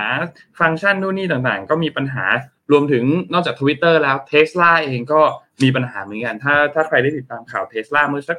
สองสามสัปดาห์ที่แล้วเนี่ยจะเห็นว่ามีข่าวอันหนึ่งที่หลุดออกมาว่า ตัวกล้องวงจรปิดที่มันอยู่ในรถของเทสลาเนี่ยมันไม่ไม่ เขาเรียกว่าความเป็นส่วนตัวของผู้ใช้งานนะ privacy ของผู้ใช้งานเนี่ยมันเหมือนหลุดไปในกลุ่มของพนักงานกันเองพูดง่ายก็คือเหมือนแบบ เราเป็นพนักงานเทสลาแล้วเราก็แบบเปิดวิดีโอในรถ หรือว่าเปิดวิดีโอรอบรถของรถผู้ใช้งานดูเล่นได้อะไรอย่างเงี้ยซึ่งซึ่งมันก็เป็นอีกอันหนึ่งที่คนก็กังวลกันว่าเฮ้ยมันมันสามารถจะทำแบบนั้นได้เลยเหรอ มันไม่ไม่ไม่ไม่เป็นห่วงเรื่องของ ความเป็นส่วนตัวความปลอดภัยของข้อมูลเลยเหรออันนี้อันนี้ก็เป็นอีกอันหนึ่งที่เทสลาเนี่ยมีการถูกโจมตีพอสมควรในช่วงสองสามสัปดาห์ที่ผ่านมานะครับเพราะฉะนั้นก็ต้องรอติดตามกันดูครับว่าจะเป็นอย่างไรบ้างครับสำหรับตัว AI ตัวใหม่ตัว True GPT ของ Elon Musk นะครับว่าจะออกมาในรูปแบบไหน แล้วจะมาสู้กับทางด้าน Chat GPT ได้ไหมเนี่ยนะครับ แล้วคนจะใช้เยอะไหม เพราะว่า จำนวนยูเซอร์ก็มีผลมากๆ อย่างที่พี่อ้อมพูดถึงเมื่อกี้ใช่ไหมครับ กับตัวความฉลาดกับข้อมูลต่างๆ ที่จะเพิ่มเข้าไปให้ตัว AI มันฉลาดมากยิ่งขึ้น แต่ว่าก็ก็ต้องบอกว่าตัวเขาเองก็เป็น magnet เนาะพี่อ้อมตัวอีลอนมัสก์เองก็เป็น magnet เพราะฉะนั้นก็ก็มีโอกาสที่จะมี user ไม่น้อยเหมือนกันรอติดตามดูครับว่าว่าจะเป็นอย่างไรครับ จะจะเจ๊งหรือว่าจะรุ่งครับเออพี่อะ ตอนระหว่างที่นนท์กำลังพูดใช่ไหมพี่ก็เลยลองถามไอตัวเว็บเดิมนี่แหละ Cognosys เนี่ยแหละว่าเป็นเขาเป็น AI นะว่า เอ้ยทำไมค่าไฟประเทศไทยถึงแพงเขาขึ้นมาสามทัสหลักๆนะเออมันเป็นสิ่งที่น่าสนใจเหมือนกันนะเขาบอกว่าข้อแรกสิ่งที่คุณต้องทำอะไรคือ คุณจะต้องรวบเหมือนเขา CEO สั่ง CEO AI คุยกับตัวเอง รวบอย่างแรกคือคุณต้องรวบรวมข้อมูลค่าไฟของประเทศไทย และเปรียบเทียบกับประเทศอื่น ๆ ในแต่ละภูมิภาคเพื่อดูว่ามันแพงจริงหรือเปล่า CEO AI ให้การบ้าน AI ลูกน้องข้อที่หนึ่ง CEO ให้การบ้านข้อที่สองเลยคือ วิเคราะห์ปัจจัยที่ส่งผลให้อัตราค่าไฟสูงในประเทศไทย เช่น เราอะพึ่งพาแหล่งเชื้อเพลิงนำเข้าจำนวนมากหรือเปล่า และโครงสร้างพื้นฐานด้านพลังงานที่มีอายุมากเกินไปหรือเปล่า โครงสร้างพื้นฐานในการคิดที่เราใช้พลังงานเหล่านี้มันมีมากเกินไปไหมถ้ามันมีมากต่อไปมันก็จะมากกว่านี้เฮ้ยและซีโอได้ให้การบ้านข้อที่สามบอกว่า ช่วยระบุวิธีแก้ปัญหาที่เป็นไปได้ เพื่อจะลดค่าไฟฟ้าของประเทศไทยให้หน่อย เช่น เราเพิ่มต้นทุนในการเราเพิ่มการลงทุนในแหล่งพลังงานหมุนเวียนไหม หรือการปรับปรุงมาตรการประหยัดพลังงานในบ้านและธุรกิจแต่ตอนเนี้ย ยังคุยไม่หยุดโอเคพอแต่ตอนเนี้ย AI อะ ลูกน้องอะ ก็ยังคุยไม่หยุด พร้อมให้โซลูชันมาเป็นข้อข้อหนึ่งสองสามสี่อุ้ยยาวมากก็เลยแบบเออลองเอาไปใช้กันนะทุกคน เออน่าสนใจครับเดี๋ยวรอดูรอดูนะรอดูว่ามันจะไปคุยกันมันจะไปสิ้นสุดตรงไหนไหนเราอินโทรเรื่องนี้มาแล้วเราเข้าเรื่องค่าไฟเลยดีกว่าพี่อ้อมคือ คือต้องบอกว่าประเด็นเรื่องค่าไฟอันนี้เนี่ยน่าสนใจมาก เพราะว่ามันมีหลายเรื่องมากที่ที่ต้องเราต้องมานั่งคุยกัน ต้องมาดูกันว่า เออไอประเด็นค่าไฟแพงเนี่ยมันเกิดขึ้นมาจากอะไร แล้วจริงๆเนี่ยมันไม่ได้เริ่มต้นมาตั้งแต่ช่วงช่วงนี้เท่านั้นที่เราเห็นค่าไฟมันแพงจังเลย คือต้องบอกว่าประเด็นเรื่องค่าไฟแพงเนี่ยนะครับ ที่หลาย ๆ บ้านเนี่ยอาจจะมีค่าไฟที่เพิ่มขึ้นอย่างบ้านเราก็เพิ่มขึ้นเช่นเดียวกัน แล้วเมื่อกี้เท่าที่ลอง survey ดูในคอมเมนต์ที่หลาย ๆ ท่านพิมพ์กันเข้ามาเนี่ยค่าไฟหลาย ๆ คนก็แพงขึ้น พอสมควรเลยบางคนจากหลักหลักร้อยขึ้นไปเป็นหลักพันละ บางคนจากหลักพันขึ้นมาเป็นหลักหมื่นอะไรเงี้ย ซึ่งซึ่งก็ก็น่าสนใจครับ ว่ามันมีสาเหตุมาจากเรื่องอะไรบ้างเนี่ยนะครับ แต่ทีนี้ต้องบอกว่าเรื่องนี้เนี่ยมันกินระยะเวลามาค่อนข้างนานแล้วแล้วก็มีการพูดคุยกันถกกันมา พอสมควร คือก่อนที่จะเข้าไปถึงตรงนั้นเนี่ย ต้องค่อยๆเล่าให้ทุกท่านฟังนิดหนึ่งว่า เรื่องค่าไฟเรื่องอะไรต่างๆ เนี่ยนะครับ มันมีมันมีหลายตัวแปรมากที่เกี่ยวข้องกับเรื่องนี้ หนึ่งในนั้นเนี่ยก็คือค่า FT ค่า FT เนี่ยหรือเราเรียกกันอีกชื่อหนึ่งก็คือค่าไฟผันแปรเนี่ยนะครับ เอาแบบเข้าใจง่ายที่สุดเลยนะครับ คือต้องบอกว่าค่าต้นทุนการผลิตไฟฟ้าที่การไฟฟ้าไม่สามารถที่จะควบคุมได้ครับ มีอะไรบ้าง เช่น พวกราคาเชื้อเพลิง เงินเฟ้อ อัตราแลกเปลี่ยนเงินตราของต่างประเทศนะครับ ซึ่ง มันก็จะค่อนข้างเหวี่ยง เพราะฉะนั้นค่า FT ก็จะมีการปรับขึ้นได้ปรับลงได้นะครับโดยบ้านเราเนี่ยจะมีการกำหนดให้มีการปรับค่า FT เนี่ยทุกๆ 4 เดือนนะครับเพื่อที่จะได้สะท้อนว่าโอเค ตอนนี้ค่าไฟต้นทุนต่างๆ มันมีการเปลี่ยนแปลงมากน้อยแค่ไหนนะครับซึ่งอันนี้ก็เป็นอีกหนึ่งกรณีที่เราเห็นเหมือนกันว่าค่า FT เนี่ยมีการปรับตัวเพิ่มเพิ่มเติมขึ้นมาใช่ไหมครับซึ่งก็ก่อนหน้านี้เนี่ยเราจะถ้าปีที่แล้วเนี่ยช่วงที่มีสงครามเกิดขึ้นเนี่ยเราจะจำได้ว่ามันมีประเด็นหลัก ปัญหามาจากเรื่องของก๊าซธรรมชาตินะครับเพราะว่าก๊าซธรรมชาติเนี่ยเป็นเหมือนเชื้อเพลิงในการที่จะผลิตไฟฟ้าใช่ไหมครับเพราะฉะนั้นมันก็เลยเป็นเหมือนกับต้นทุนที่มันค่อนข้างเหวี่ยงช่วงปีที่ผ่านมานะครับเพราะฉะนั้นค่า FT ก็เลยมีการเปลี่ยนแปลงไปด้วย แต่ต้องบอกว่านอกจากเรื่องของต้นทุนพลังงานอันนี้แล้วเนี่ยบ้านเราเนี่ยยังมีอีกปัญหาหนึ่งที่มันราก แล้วมันมันมันเป็นปัญหาใหญ่มากเหมือนกัน และคิดว่าหลาย ๆ ท่านน่าจะทราบอยู่แล้ว ก็คือเรื่องของพลังงานสำรอง คือต้องบอกว่าพลังงานสำรองเนี่ยค่ามาตรฐานของมันเนี่ยนะครับที่มีสตัดดี้มีอะไรออกมาเนี่ยมันควรจะมีพลังงานสำรองเนี่ยอยู่ที่ไม่เกินนะครับ15%ไม่เกิน 15%ไม่ใช่อย่างน้อยนะไม่เกิน 15%แต่บ้านเราเนี่ยต้องบอกว่ามีพลังงานสำรองค่อนข้างเยอะครับ35ถึง50%ซึ่งเยอะมาก ทำให้การสำรองไฟฟ้าที่มันเยอะไปแบบนี้เนี่ยนะครับ คือมันต้องบอกว่ามันล้นเกินระบบไป แล้วก็คนก็เลยตั้งข้อสังเกตกันเหมือนกันว่า เอ๊ะมันก็เลยทำให้ค่าไฟฟ้าเนี่ยมันมีต้นทุนที่สูงขึ้นมาเยอะมากหรือเปล่า เพราะว่าจริง ๆ แล้วดีมาจริงๆมันอาจจะไม่ได้สูงขนาดนั้น แต่ว่าค่าไฟฟ้าที่พลังงานสำรองที่มันสำรองไว้เนี่ยมันค่อนข้างที่จะเยอะมากๆเลย ซึ่งระบบนี้ก็เลยถูกมองว่าเอ๊ะมันมีปัญหาอยู่เหมือนกันนะครับ ซึ่งต้องบอกว่ายกตัวอย่างเนี่ยนะครับ จากจากที่เราพูดถึงกันเมื่อกี้เรียกว่าปริมาณสำรองที่เหมาะสมเนี่ยมันคือประมาณ 15%นะครับแต่ว่าสถานการณ์จริงที่เกิดขึ้นในในบ้านเราตอนนี้เนี่ยมันมันเยอะเกินไปกว่านั้น พอสมควรเหมือนกันคือ 15%ในที่นี้เนี่ยมันเป็นมันเป็นแบบนี้นะครับ สมมุติว่า ปีนี้ 66 เราจะใช้ไฟ 100 ถ้าตามหลักการก็ควรจะต้องผลิตไฟทั้งหมด 115 คือให้มีสำรองไว้อย่างน้อย 15%แต่ณปัจจุบันที่ที่เกิดขึ้นเนี่ยนะครับมันมันมันเกินไปมันเกินไปกว่านั้น มันเกินไปกว่านั้นนะครับ ซึ่งต้องบอกว่าอันนี้มันก็ขึ้นอยู่กับแต่ละปีด้วย บางปีใช้ไฟเยอะ มีการผลิตเยอะ อันนี้ไม่ใช่ไฟที่ใช้กันตามบ้านอย่างเดียวนะครับ ในพูดถึงเรื่องของโรงงานพูดถึงเรื่องของการผลิต มีการใช้ไฟเยอะ มันก็จำเป็นที่จะต้องอาจจะไม่ใช่ตัวเลข 100 แล้ว ปีนี้อาจจะต้องใช้ไฟ 120 เพราะฉะนั้นที่ควรจะต้องผลิตได้อาจจะต้องเป็น 135 หรือว่าเกินขึ้นไปมากกว่านั้นอีกมันจะเป็นอีกสิบห้าเปอร์เซ็นของร้อยี่สิบเนี่ยนะครับ แต่ว่าบางปีเนี่ย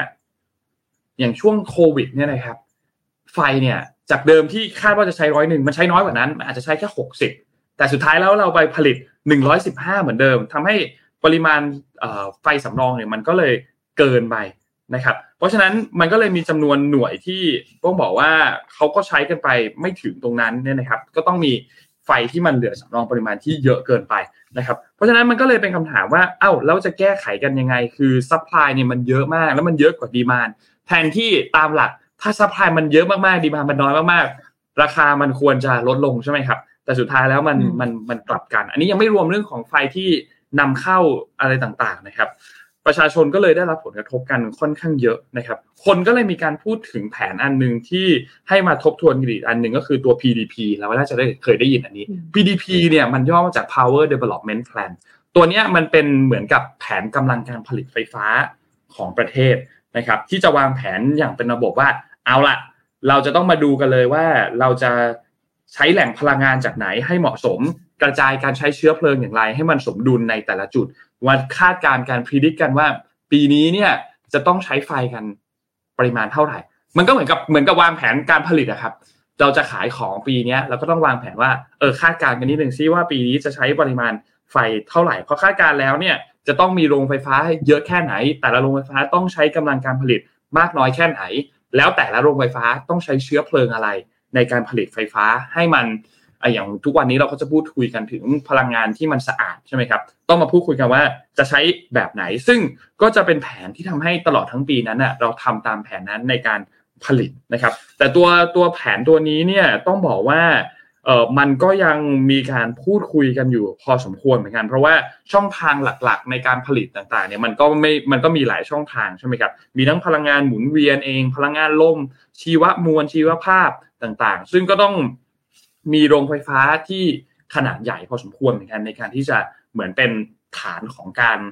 จัดการระบบพวกนี้ต่างๆนะครับ ซึ่งในช่วงเวลาตอนนั้นเนี่ยเขาก็เลยมีการทำมีการเสนอแผนตัว PDP ฉบับใหม่ๆ ว่าหนึ่งเลยคือคุณต้องลดกำลังการผลิตไฟฟ้าใหม่ที่จะเข้าระบบ 2 คือต้องลดการรับซื้อไฟฟ้าจาก ต่างประเทศ ตอนนี้มีเรามีการซื้อไฟฟ้าอย่างนี้ตัวอย่างอย่างสปปลาวก็พอสมควรเหมือนกัน แล้วก็ต้องมีการเลื่อนหรือมีการยกเลิกยกเลิกตัวโรงไฟฟ้าใหม่ที่กำลังจะเข้าสู่ระบบ ซึ่งเพราะฉะนั้นอันเรื่องเรื่องประเด็นอันนี้เนี่ยก็ต้องมีการพูดคุยกันพอสมควรเพื่อที่ทำให้ปัญหาเรื่องของค่าไฟที่มันแพงเกินไปเนี่ยกลับเข้ามาอยู่ในระบบอีกครั้งหนึ่งพรรคการเมืองหลายๆพรรคก็เลยมีการหาเสียงกันเยอะมากเลยว่าอะเอาละถ้าเขาเข้ามาเป็นรัฐบาลปุ๊บ จะ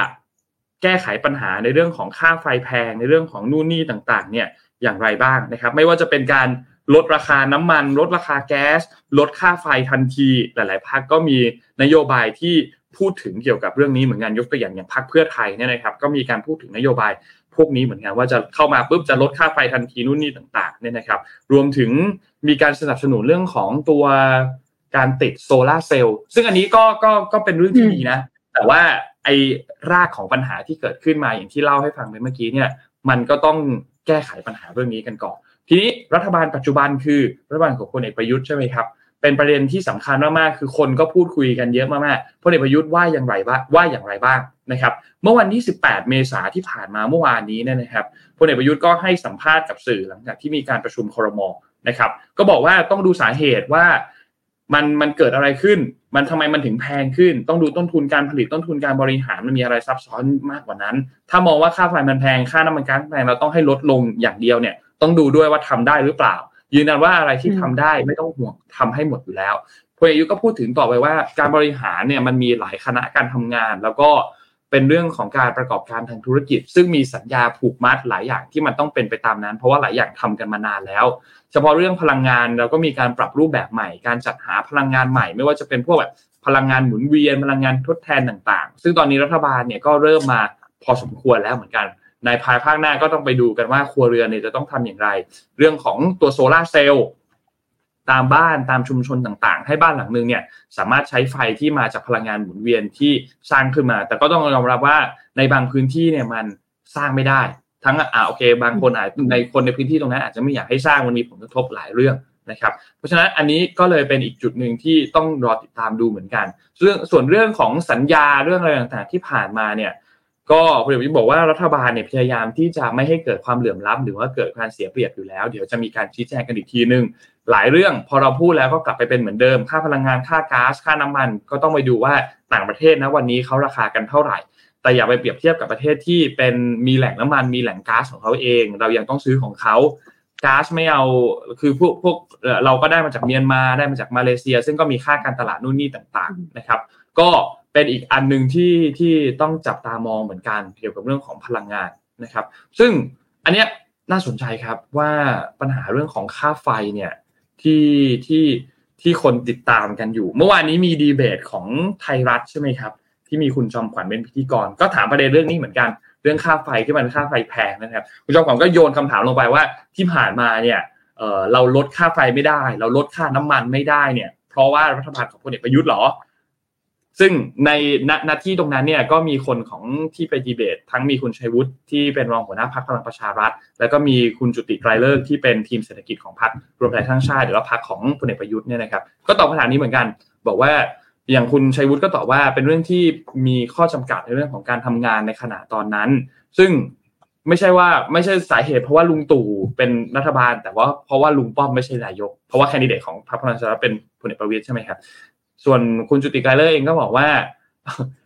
จุเอ่อพลเอกประยุทธ์เนี่ยไม่ใช่ถังขยะนะที่จะมีเรื่องอะไรก็โยนมาให้พลเอกประยุทธ์หมดอะไรอย่างเงี้ยอันนี้ก็เป็นการตอบโต้กันในดีเบตเมื่อวานนี้ ซึ่งก็ก็นนยังนนยังดูไม่จบดูอยู่เหมือนกันเดี๋ยวต้องไปดูต่อให้จบ ซึ่งเรื่องนี้ก็ยาวครับ เราเข้ามอร์นิ่งทอ l k กันต่อเลยที่คนฟังคอมเมนต์กันเข้ามาเนี่ย ขึ้นกันเยอะมากนะพี่อ้อมสามสิบเปอร์เซ็นต์สี่สิบเปอร์เซ็นต์ หลายคนเนี่ยค่าไฟแพงขึ้นเยอะมากบางคนจากเก้าร้อยขึ้นไปไปเกือบสามพันนะครับบางคนบอกว่ามีปัญหาเรื่องมิเตอร์เอ่อการไฟฟ้ามาจดมิเตอร์ผิด บางคนใช้หน่วยไปแค่เจ็ดสิบแต่ว่าพอใบเสร็จมันออกมาใช้ไปสองร้อยกว่าอย่างเงี้ยเออนนท์ก็เห็นข่าวอันนี้เหมือนกันนะครับซึ่งก็ อืม นั่นแหละน่าน่าเป็นห่วงมาก อ๋อมีมีคอมเมนต์ให้ข้อมูลเพิ่มเติมมาว่า มีข้อมูลมาเมื่อวานนี้ว่าตอนนี้บ้านเราสำรองไฟไว้อยู่ที่ประมาณสี่สิบถึงหกสิบเปอร์เซ็นแล้ว โอ้อืมมากคือเอ่ออย่างไฟฟ้าเนี่ย ถ้ามันใช้แล้วมันหมดไปทันทีอะมันจะไม่แพง ถ้าต่างประเทศนะแต่ถ้ามันผลิตมาแล้วมันต้องกักเก็บอะมันแพง อืม คืออย่างเช่น เอ่อ ถ้าสมมติว่าใคร ใช้โซล่าอย่างเงี้ยค่ะ เราจะรู้ว่าโซล่ามันถูก แต่หม้อถังอะ ที่จะเก็บไฟอะ เอาไว้ใช้อะ เพื่อใช้24ชั่วโมงอะมันแพง เพราะว่าโซล่าเวลาถ้าใช้แบบเหมือน on-peak กับ off-peak เนาะถ้าเราใช้เฉพาะในช่วงกลางวันน่ะในแต่ละเดือนน่ะ ก็จะไม่เหมือนกันด้วยนะอืม มีความเป็นไปได้ว่า อย่างเดือนเมษาเนี่ย effective มากค่าไฟลดลงมาก แต่เดือนอื่นฤดูหนาว หมอกเยอะ ฝุ่นเยอะ แสงแดดไม่เพียงพอโซล่าก็อาจจะทำประสิทธิภาพไม่ได้เยอะขึ้นอย่างเงี้ย ก็เลยจะมีบางกลุ่มที่ที่บางโรงงานขนาดใหญ่ เขาจำเป็นต้องใช้โซล่าแล้วเขาอยากให้ไฟเนี่ยมันตลอด 24 ชั่วโมงเขาก็เลยต้องทำถังหรือหม้อเนี่ยในการเก็บไฟ ซึ่งอันเนี้ยต้นทุนมันสูงมาก อืม แต่ถ้าไม่ใช้ก็จะต้องปล่อยไปไง อันนี้คือแบบแนวคิดของการใช้โซล่าก็ลองดู weight น้ำหนักดูว่า ช่วงนี้สำหรับใครใช้โซล่าจะ happy อ่า ถ้าใช้แบบไม่เก็บถังนะ ใช้แบบว่าไปอะอืม เปิดขึ้นมาเอ่อปกติโซล่าเนี่ยมันจะมีช่วงเวลาของเขาเก้าโมงจนถึงบ่ายสามโมงถ้าจะใช้โซล่าแบบมีประสิทธิภาพมันช่วงเมษาเนี่ย อันเนี้ยได้ แต่ถ้าหลังจากนั้นเนี่ยเดือนอื่นๆอะอาจจะไม่ได้ประสิทธิภาพมากขนาดนั้น แต่เมื่อเทียบกันแล้วอะการลงทุนเนี่ยโซล่าก็ตอบโจทย์มากกว่าที่เราจะใช้ไฟปกติ อืมอืมเพราะฉะนั้นเรื่องนี้ น่าสนใจครับ แล้วก็ต้องต้องจับตามองกันมากๆ คือมันมีความไม่ยุติธรรมไม่ยุติธรรมหรือว่ามีบางอย่างที่มันไม่จะเป็นอย่างการสำรองไฟที่มันเยอะเกินไปแบบนี้เนี่ยแต่ละอย่างที่มันไม่จำเป็นเนี่ยค่อนค่อนข้างเยอะนะครับ เพราะฉะนั้นเนี่ยในฐานะเราเราเป็นประชาชนเนาะเราเราเป็นผู้บริโภคแล้วก็ใช้ไฟเนี่ยนะครับ เราอาจจะต้องมาดูกันอีกทีหนึ่งว่า เออไอ้ต้นทุนไอ้ค่าไฟแพงต่างๆ ที่เราพูดกันที่เราเห็นรัฐบาลพูดกันเนี่ยว่า มันมีหลายปัจจัยที่มันควบคุมไม่ได้ เรื่องค่าเชื้อเพลิง แล้วก็ไปควบคุมไม่ได้อัตราการแลกเปลี่ยนนู่นนี่ต่างๆ ต้นทุนต่างๆเนี่ยเราควบคุมกันไม่ได้ แต่จริง ๆแล้วเนี่ยมันมีอีกหลายเรื่องเหมือนกันที่มันมาจากการวางแผนมันมาจากตัวการบริหารจัดการที่มันอาจจะประสิทธิภาพแย่ ไม่มีประสิทธิภาพทำให้ต้นทุนค่าไฟเนี่ยมันสูงขึ้นทำให้ค่าไฟที่มันมาถึงผู้บริโภคของเราเนี่ย มันสูงเกินไป กว่าที่มันควรจะเป็น นะครับ เพราะฉะนั้นอันเนี้ยต้องต้องต้องในนนนคิดว่าการ voice ออกมาในในฐานะผู้บริโภคเนี่ยก็เป็นอีกสิ่งหนึ่งที่จะนำไปสู่การเปลี่ยนแปลงได้ก็นั่นแหละครับ ประมาณนี้ครับ เรื่องค่าไฟครับ รอติดตามกันต่อครับ ว่าจะมีการแก้ไขปัญหาอะไรไหมคิดว่าอาจจะต้องรอนู่นเลยแหละอาจจะต้องรอหลังเลือกตั้งกันเลย กว่าจะมีการเออระบบมีการนู่นนี่ต่างคือๆไหนๆพูดเรื่องตั้งแล้วเอาโพลมาดูหนะ เออเอาโพมาแล้วคือระหว่างนี้ที่กำลังเอาโพมาดูอยากให้ลองไปใช้ AI นะไอ้สามข้อเมื่อกี้พอตอบมาแล้ว มัน make sense เหมือนกันนะ ข้อแรกเนี่ยเขาใช้ราคาค่าไฟเปรียบเทียบระหว่างประเทศเพื่อนบ้านกับเราอะเรานี่คือเหมือนประมาณสิบสามเมื่อเทียบกับที่อื่นอาจจะใช้เจ็ดใช้เก้าใช้สองใช้หนึ่งเนี่ยเราอะสิบสามอะคือแพงมากนะแล้วเขาก็บอกวิธีระบุการแก้ปัญหาก็คือ ลดค่าไฟของประเทศไทย เช่น การเพิ่มการลงทุนแหล่งพลังงานหมุนเวียน หรือการปรับปรุงมาตรฐานประหยัดพลังงาน การใช้เหมือนรีวอร์ดสำหรับคนที่ใช้ไฟน้อย แล้วก็การลงทุนกับพลังงานหมุนเวียนอื่น ๆ การที่เราจะใช้พลังลดการใช้พลังงานเชื้อเพลิงนำเข้า มาอุดหนุนแหล่งพลังงานหมุนเวียน อย่างเช่นพลังงานแสงอาทิตย์ พลังงานลมพลังงานน้ำก็จะลดการพึ่งพาแหล่งพลังงานเชื้อเชื้อเพลิงนำเข้าของแต่ละประเทศเข้ามาได้อะไรเงี้ย เออมีเรื่องของการคิดเรื่องจูงใจนะ เช่น ระเบียบอาคารประหยัดพลังงานจูงใจสำหรับอุปกรณ์ประหยัดพลังงานการส่งผลการอนุรักษ์พลังงานธรรมชาติโซลาร์เซลล์ solution อะไรเงี้ยเฮ้ยเฮ้ยบอกละเอียดเหมือนกันนะอืมอืมอืมอืมอืมเพื่อน่าสนใจครับเผื่อรัฐบาลจะไปใช้ อะอย่าให้เอ่อพี่นนท์ขึ้นโพลมาได้เลยครับอ่าอ่าเอาโพลเข้ามาดูนิดนึงครับ อันนี้เป็นโพลของทางด้านมติชนที่ทำกับ Daily News นะครับ ก็อันนี้น่าสนใจเพราะว่าแต่ว่านี่เป็นโพลครั้งแรกของเขาที่เขาทำนะครับสำรวจเนี่ยรู้สึกว่าจะ 84,076 ตัวอย่างนะครับ ซึ่งก็กระจายไปในหลาย ๆ จังหวัดนะครับ หลัก ๆ เนี่ยเขาก็ถามคำถามว่าอยากใครเป็นนายก โพอันนี้เนี่ยพิธาชนะ 29.42%แต่ว่าอยากให้ดูนิดนึงครับ คือก่อนหน้านี้ที่เราเห็นโพของเจ้าอื่น ๆ อาจจะเป็นเจ้าอื่นซุปเปอร์โพลนิดาโพลบ้างเนี่ย เราจะเห็นว่าคนที่นำมาก่อนหน้านี้คือคุณแพทองทานใช่ไหมครับ แต่ว่ารอบนี้เป็นคุณพิธา แต่ด้วยเปอร์เซ็นต์อันหนึ่งที่อาจจะมองข้ามไปคือของคุณเศรษฐา ก่อนหน้านี้คุณเศรษฐาอาจจะอยู่ประมาณสักหนึ่งเปอร์เซ็นสักสองเปอร์เซ็นค่อนข้างน้อยคะแนนจะไปอยู่ที่คุณแพทองทานค่อนข้างเยอะ แต่ว่าตอนนี้เนี่ยพรรคเพื่อไทยก็มีการเปิดตัวคุณเศรษฐา มีการไปหาเสียงในหลาย ๆ พื้นที่ต่างๆ มีการออกไป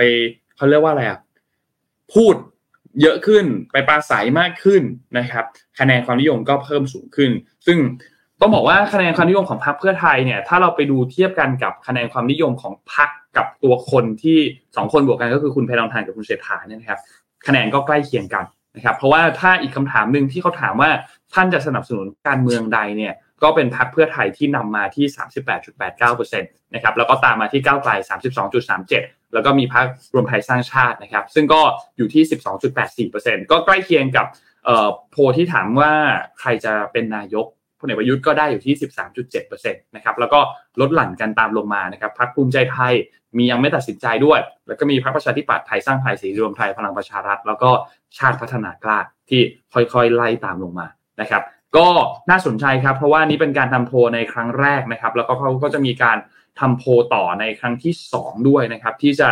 เริ่มต้นในวันที่วันเสาร์นี้วันที่ 22 เมษายนเนี่ยนะครับที่เป็นโพของมัติชนเดลีนิวส์นะครับซึ่ง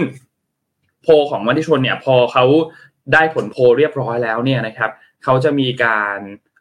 จัดเวทีขึ้นมาด้วยนะครับที่มีทั้งทางด้านของตัวแทนจากอาจารย์มหาวิทยาลัย นานาชาติวีดีพนมยงค์นะครับมาจัดเวทีวิเคราะห์เจาะลึกผลโพทั้งสองรอบกันนะครับซึ่งก็คาดว่าน่าจะเกิดขึ้นในช่วงต้นเดือนพฤษภาคมที่จะถึงนี้นะครับก็คิดว่าน่าจะมีอีกหลายโพที่จะตามตามออกมาเช่นเดียวกัน ก็รอติดตามดูครับนว่าน่าสนใจครับสำหรับการเลือกตั้งในรอบนี้นะครับ อีกอันนึงที่อยากจะประชาสัมพันธ์ทุกๆท่านนิดนึงครับ คือมีกิจกรรมที่สำหรับใครที่เป็นนักศึกษา ไม่แน่ใจนะว่าว่ามีนักศึกษาที่ฟังไหมฟังฟังมากน้อยแค่ไหนเหมือนกันเนาะรายการข่าวช่วงเช้าของเรานะครับก็อยากจะเอามาฝากกันนิดนึงครับ ว่าตอนนี้เนี่ยพวกเรา Mission to the Moon และก็สีจันนะครับจะมี University Road Show นะครับที่จะไปทำกิจกรรมในรั้วมหาวิทยาลัยนะครับ ซึ่งเราจะประเดิมที่แรกกันก่อนเลยที่ มหาวิทยาลัยหอการค้าไทยนะครับในวันพฤหัสที่ 20 เมษายนนี้ก็คือวันพรุ่งนี้นั่นเองนะครับ ซึ่งก็จะมีการบรรยายสดๆครับจากคุณรวิศ หาญอุตสาหะบอสของเรานะครับ แล้วก็มีบูธกิจกรรมต่างๆ จาก Mission To The Moon แล้วก็ศรีจันทร์นะครับ สามารถเข้าไปร่วมสนุกกันได้ตั้งแต่ตอน 11 โมงจนถึง 6 โมงเย็นเลยนะครับ แล้วก็จะมีงานเนี่ยที่อย่างที่บอกครับที่มีบรรยายในตอนบ่าย2นะครับที่มหาวิทยาลัยหมอขอการค้าไทยอาคาร 10 ชั้น 3 ตั้งแต่บ่าย 2 เป็นต้นไปนะครับแล้วก็มีสินค้าอะไรต่างๆ ราคาพิเศษแล้วก็มีรางวัลแจกด้วยนะครับซึ่งก็ย้ำอีกครั้งหนึ่งครับวันที่ 20 เมษายนนี้ที่หอการค้าไทยนะครับ ส่วนมหาวิทยาลัยอื่นก็ไม่ต้องน้อยใจครับ เพราะต้องบอกว่าเราก็จะมีการไปจัดกิจกรรมแบบนี้ที่มหาวิทยาลัยอื่นเช่นเดียวกันนะครับ เพราะฉะนั้นก็อยากให้ไปที่ไหนก็พิมพ์ชื่อมหาวิทยาลัยกันเข้ามาได้นะครับ แล้วก็รอชมรอติดตามกันดูครับว่า University Roadshow อันต่อไปจะไปที่ไหนนะครับ อันนี้ที่ม.หอการค้าก่อนนะครับ วันพรุ่งนี้ครับ วันที่20ครับ อืม จริงๆต้องบอกว่านักธุรกิจเนี่ยเขาไม่ค่อยว่าง แต่ว่าการที่ออกไปพูดแบบเนี้ย คือต้องมี passionมากๆเลยนะอืม แล้วก็ก็คิดว่าคุณได้ประโยชน์สู่โฮกับประโยชน์กับสู่โฮกับบอสเพราะจริงๆแล้วในโรงเรียนอะ การที่เราจะสอนธุรกิจหรือเรื่องมุมมอง mindset เนี่ย คุณครูก็จะมีรูปแบบมุมมองมุมหนึ่งคือการสอนใช่ไหมคะแต่คนที่ทำประสบการณ์จริงๆทำธุรกิจจริง ๆ และเป็นซูเปอร์ productive อย่างบอสของเราเนี่ยได้ไปให้ความรู้อะว่าคุณจะต้องมี mindset ยังไง คุณจะต้องเตรียมตัวยังไง คุณจะต้องรู้ไหมว่าโลกในอนาคตเป็นยังไงบ้างอะเฮ้ยมันไม่ธรรมดานะต้องบอกว่าบอสแค่ ยังไม่มีเวลามาอ่าน Mission Daily Report อะแต่ว่าเอา energy ของตัวเองไปให้น้องๆนักศึกษาแล้วก็อยากให้เจอบอสเยอะๆนะคะ ก็ inbox มาเยอะๆแล้วกันเนาะ ไปครับฝากด้วยครับสำหรับงานงานนี้นะครับ ก็วันนี้น่าจะครบถ้วนไหมครับพี่อ้อม ครบครับ โอเคครับ วันนี้ครบถ้วนแล้วครับดูเดือดจริงดูเดือดจริงครับ เดี๋ยวยังไงเราเจอกันใหม่อีกครั้งหนึ่งในวันพรุ่งนี้วันพฤหัสนะครับ ก็ขอบคุณท่านผู้ฟังทุกๆท่านมากนะครับ จากทุกๆช่องทางนะครับ Facebook Clubhouse แล้วก็ YouTube นะครับขอบคุณทุกคนมากนะครับ ยังไงไปตรวจสอบสิทธิ์เลือกตั้งกันได้นะครับ สมมูลทิ้งลิงก์ไว้ให้กันอีกครั้งหนึ่งนะครับ ก็พบกันใหม่กับพวกเราวันพรุ่งนี้วันพฤหัสอีกวันหนึ่งครับ วันนี้เราสองคนลาไปก่อนครับ สวัสดีครับ สวัสดีค่ะ Mission Daily Report start your day with news you need to know